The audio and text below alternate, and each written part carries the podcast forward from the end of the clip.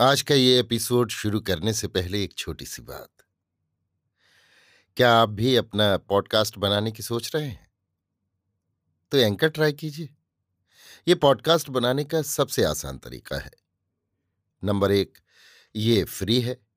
Number दो, इसमें कई सारे ऐसे टूल्स हैं जो आपको अपने फ़ोन और कंप्यूटर पर रिकॉर्ड और एडिट करने की फैसिलिटी देते हैं। नंबर तीन आप अपने पॉडकास्ट को डिस्ट्रीब्यूट भी कर सकते हैं, जिससे इसे स्पॉटिफाई और दूसरे प्लेटफॉर्म पर सुना जा सके। तो डाउनलोड कीजिए फ्री एंकर ऐप या विज़िट कीजिए एंकर डॉट एफ़ पर अपना पॉडकास्ट स्टार्ट करने के लिए। ये तो थी एक छोटी सी जानकारी, और अब शुरू करते हैं एपिसोड का सिलसिला। तो आज के एपिसोड में लीजिए सुनिए अयोध्या सिंह उपाध्याय हरिऔध के लिखे उपन्यास अधकिला फूल की तेईसवीं पंखड़ी, मेरी, यानी समीर गोस्वामी की आवाज़ में।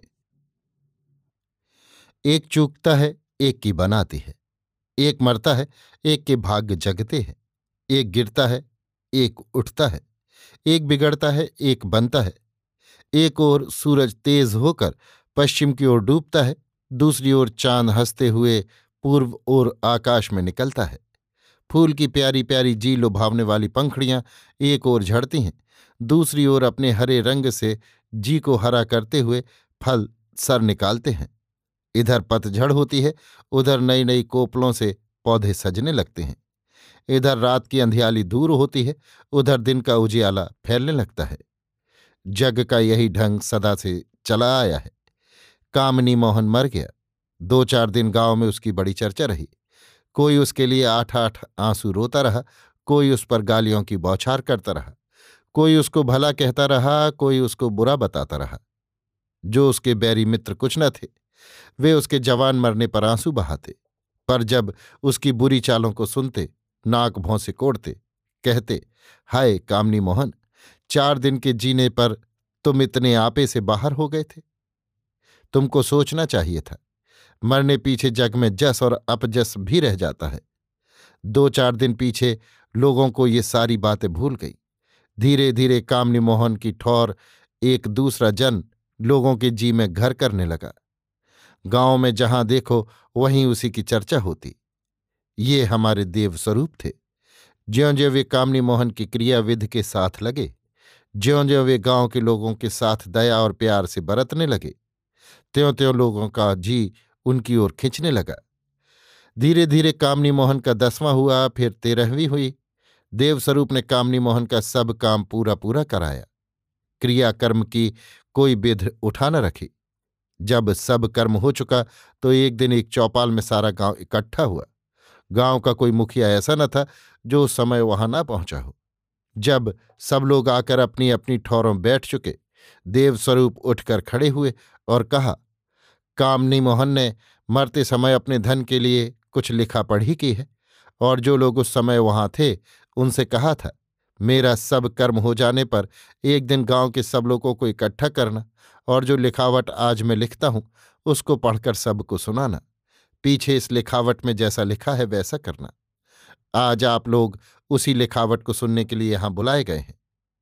आप लोगों के गाँव के पाँच बड़े मुखियाओं ने, जिनको आप लोग यहाँ बैठे देख रहे हैं उस लिखावट को मुझको पढ़ने के लिए दिया है। वो लिखावट ये मेरे हाथ में है। मैं अब इसको पढ़ता हूँ। आप लोग इसको सुने। इतना कहकर देव स्वरूप उस लिखावट को पढ़ने लगे। लिखावट ये थी, मैं कामनी मोहन, बेटा राधिका मोहन, रहने वाला बंसनगर, परगना हरगांव गोरखपुर का हूँ। मेरे कोई लड़की लड़का नहीं है। जो संपत्ति मेरे पास है, वो सब मेरे बाप की कमाई हुई है। इसमें मेरे वंश के किसी दूसरे का कोई साझा नहीं है। मेरे मरने पर मेरा ये सारा धन मेरी स्त्री फूल कुंवर का होगा। पर इतना धन एक थोड़े बयस की स्त्री के हाथ में छोड़ जाना मैं अच्छा नहीं समझता। इसलिए मरने के पहले मैं अपने धन के लिए कुछ लिखा पढ़ी करना चाहता हूँ। किसी का सर पर ना होना और बहुत सा धन अचानक हाथ में आ जाना अनर्थों की जड़ है। मेरे बाप के मरने पर मेरी ये गत हुई थी। मेरे मरने पर मेरी स्त्री की भी ठीक यही गत होगी। मेरा जन्म ब्राह्मण के घर में हुआ है। मैं लिखा पढ़ा भी हूँ।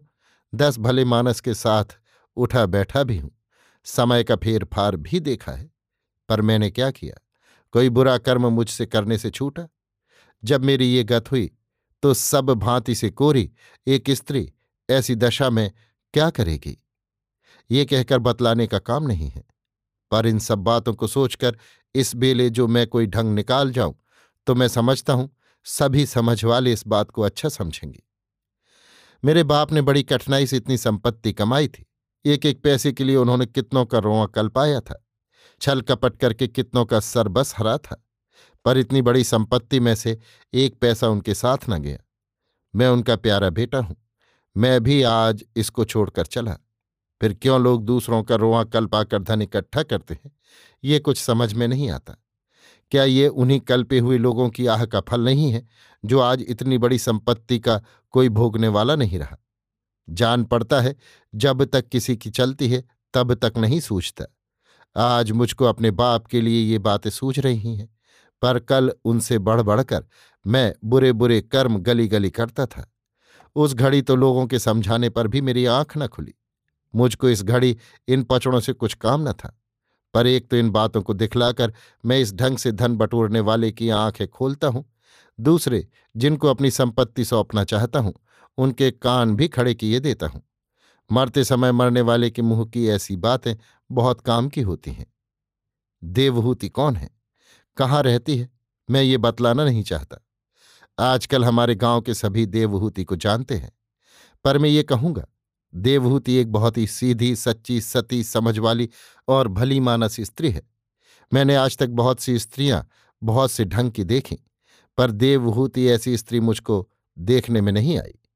मेरे दिन बड़े खोटे थे, जो मेरा जी देवहूति पर आया और अचरज नहीं है, जो एक सती स्त्री पर बुरी दीठ डालने से ही आज मैं भरी जवानी में इस भांत अचानक मर रहा हूँ।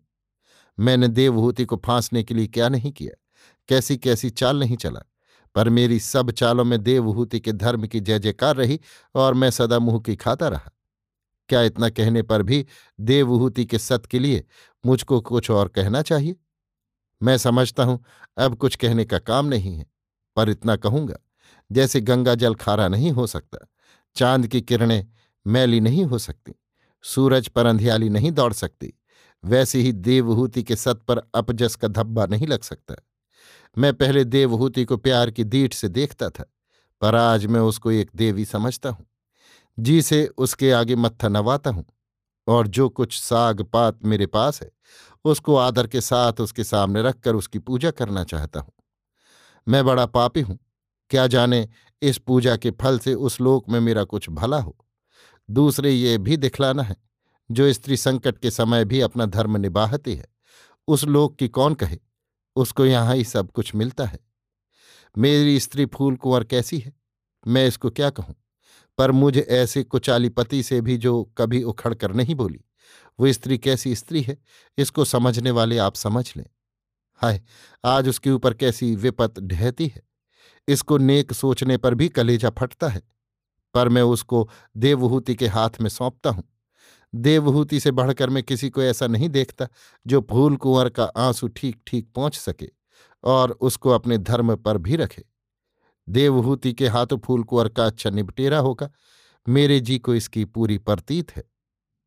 मेरे वंश के जो लोग हैं, भगवान की दया से वे सब अच्छे हैं। सबको दूध पूत है, धन संपत्ति का भी किसी को टोटा नहीं। इसलिए इन लोगों के लिए मैं कुछ करना नहीं चाहता। पर मुझसे पांचवीं पीढ़ी में जो पंडित रामस्वरूप हैं, उनके दिन आजकल पतले हैं, इसलिए आज मैं उनको नहीं भूल सकता। इस समय मैं उनके लिए भी कुछ कर जाना चाहता हूँ। जो कुछ मैंने अब तक कहा और लिखाया है, उससे मेरे सुध बुध का ठीक होना और मेरा सचेत रहना पाया जाता है। इसलिए जो कुछ मैं लिखता हूँ सुध बुध ठीक होते और सचेत रहते लिखता हूँ। मैं ऐसी बात अपनी इस लिखावट में लिखना नहीं चाहता। मेरे पास बीस गाँव हैं। इनमें से मनोहरपुर गाँव मैंने पंडित रामस्वरूप को दिया। इस गाँव में बरस में बारह सौ रुपये बचते हैं। मैं समझता हूँ इतने रुपए बरसौढ़ी मिलते रहने पर वो अपना दिन भली भांति बिता सकेंगे। अब उन्नीस गाँव और रहे।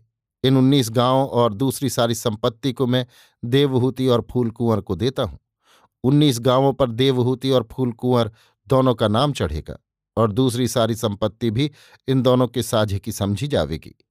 मेरी स्त्री जैसी सीधी भोली है और देवहूति जैसी भले मानस और समझ वाली है, इससे मैं समझता हूँ कोई संपत्ति बांटनी न पड़ेगी।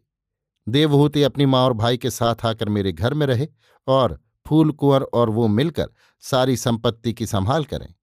मेरे जी की प्यारी चाह यही है और जिसलिए मैं फूल कुंवर को देवहूति को सौंपे जाता हूँ, वो बात भी तभी पूरी होगी। इन दोनों में से किसी एक के मरने पर सारी संपत्ति दूसरे की समझी जाएगी देवहूति का पति किसी साधु के साथ निकल गया है, वो कहाँ है कोई नहीं जानता। पर जो देवहूति का दिन पलटे और उसका खोया हुआ पति उसको फिर मिले और भगवान उसको कोई बेटा देवे तो देवहूति और फूल कुंवर दोनों के मरने पर सारी संपत्ति उसकी होगी। जो ये दिन भगवान न दिखलावे तो दोनों के मरने पर सारी संपत्ति मेरे वंश के लोग पावेंगे।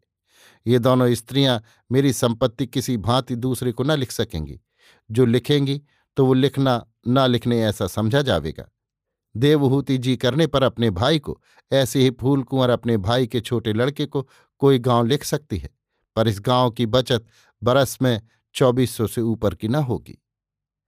मैं पंडित हरनाथ, पंडित रामस्वरूप, पंडित रामदेव, बाबू महेश सिंह और बाबू राज बंसलाल और जो यहाँ रहें तो देवस्वरूप के हाथों में, जिनके सामने ये लिखावट लिखी गई है, अपनी सारी संपत्ति की देखभाल सौंपता हूँ। ये लोग मेरी संपत्ति को बिगड़ने और बुरे ढंग से काम में आने से बचावेंगे और देवहूति और फूल कुंवर को ऐसी सीख देंगे, जिससे वो मेरी संपत्ति को आज से अच्छे कामों में लगावे। स्त्रियों को अपने ऊपर छोड़ देना हमारे यहाँ अच्छा नहीं समझा जाता। इनके ऊपर किसी का दबाव भी होना चाहिए, इसलिए मुझको इतना और करना पड़ा। मैं समझता हूँ, ऐसा करके मैंने कोई चूक नहीं की है। मुझको एक बात का दुख रह गया। मैं देवस्वरूप को अपनी संपत्ति में से कुछ देना चाहता था, पर उन्होंने ना लिया। मेरा कुछ बोध होता, जो मेरी संपत्ति में से वे कुछ थोड़ा भी लेते। इस लिखावट के लिखने में मुझको उनसे बहुत सहाय मिली है। इसके लिए मैं उनका निहोरा करता हूँ।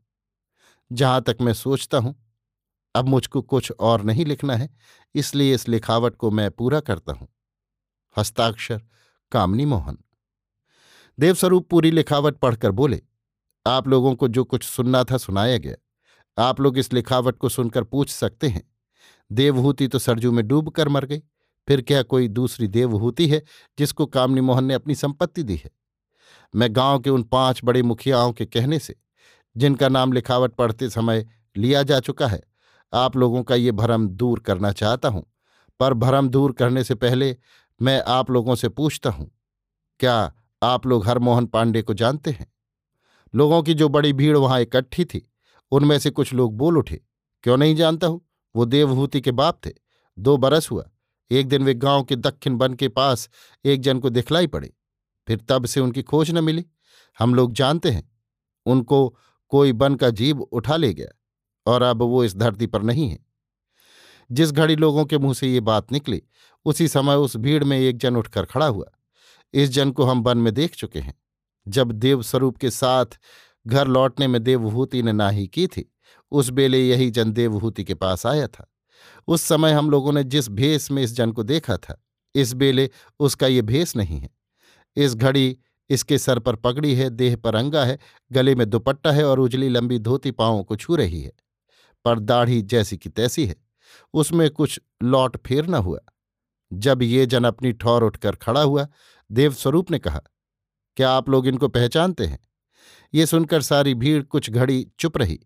पीछे दो जन भीड़ में से उठकर खड़े हुए और उन लोगों ने कहा हाँ हम लोग पहचानते हैं। यही हरमोहन पांडे हैं। इन दोनों की बातें सुनकर सारी भीड़ खड़बड़ा उठी। बारी बारी करके बहुत से लोग उठ बैठे।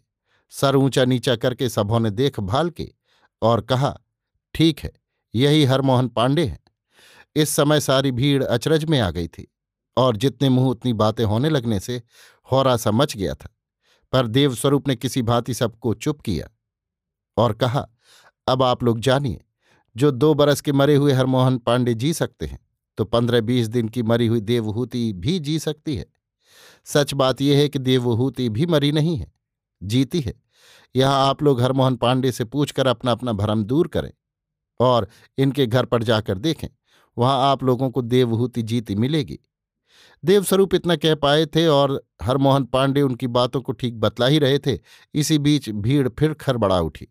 बहुत लोग अपनी अपनी ठौर छोड़कर चौपाल के नीचे उतरने लगे। कोई रोता चिल्लाता भी सुनाई पड़ा। सब लोग घबरा उठे। बात क्या है? पर जो था चौपाल के नीचे उतरा जा रहा था। इसलिए कुछ ठीक न जान पड़ा क्या है? ये हलचल देखकर गाँव के पाँचों मुखिया और देवस्वरूप भी चौपाल से नीचे उतरे और भीड़ चीर कर आगे बढ़े। तो देखा, एक खाट पर बासमती लहू में डूबी हुई पड़ी तड़प रही है। उसकी देह में छुरी के सैकड़ों घाव लगे हुए हैं और उसका बेटा उसकी खाट के पास खड़ा रो चिल्ला रहा है। देवस्वरूप ने उसके बेटे की ओर देखकर कहा, ये क्या हुआ गंगाराम? गंगाराम, देखो महाराज, गाँव को सूना पाकर न जाने कौन आज मेरी माँ को इस भांति छुरियों से घायल कर गया। मैं अभी चौपाल में से उठकर घर गया तो वहाँ इसको पड़े तड़पते पाया। ये बहुत पुकारने पर भी नहीं बोलती, न किसी का नाम बतलाती। इसी से आप लोगों को दिखलाने के लिए मैं इसको यहाँ खाट पर अपने एक पड़ोसी के साथ उठा लाया हूँ। बाबू, आप लोग अब इसका निहाव करें, दुहाई बाबू लोगों की। जिस घड़ी गंगाराम बातें कर रहा था, बासमती सांस तोड़ रही थी। उसके घाव, उसकी बुरी गत और उसका तड़पना देखकर सबके डोंगटे खड़े थे। ऐसा कोई अंग नहीं था जहाँ छुरी चुभाई नहीं गई थी। उसकी ये दशा देखकर गाँव के मुखियाओं ने कहा, इसको अभी थाने में ले जाओ। ये सुनकर गंगाराम ने ज्यों खाट उठाई, त्यों उसी में कहीं लिपटी एक लिखावट नीचे गिर पड़ी। लिखावट ये थी, बासमती ने कितनी भोली भाली स्त्रियों और कितने भले घरों को बिगाड़ा है। मेरा जी इसी से इसके ऊपर बहुत दिनों से जलता था, पर कामनी मोहन का डर मुझको कुछ करने ना देता था। जिस दिन कामनी मोहन मरे, उसी दिन मुझको अपने जी की जलन बुझाने का विचार था, पर अवसर हाथ ना आता था। आज अवसर हाथ आने पर मैं अपनी जी की जलन को बासमती के लहू से ठंडा करता और जो स्त्रियाँ कुटनपन करने में बड़ी चोक हैं, उनको बतलाता हूँ, वे चेत रखें।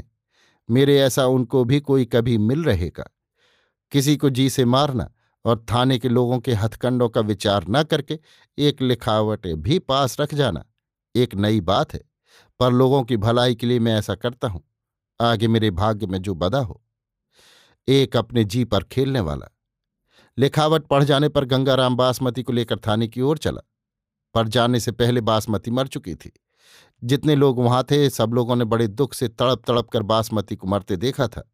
इसलिए उसी की चर्चा करते करते वे लोग भी अपने अपने घर आए। पर न जाने कैसा एक डर आज गाँव के सब लोगों के जी में समा गया। अभी आप सुन रहे थे अयोध्या सिंह उपाध्याय हरिऔध के लिखे उपन्यास, अधखिला फूल की तेईसवीं पंखड़ी, मेरी यानी समीर गोस्वामी की आवाज़ में।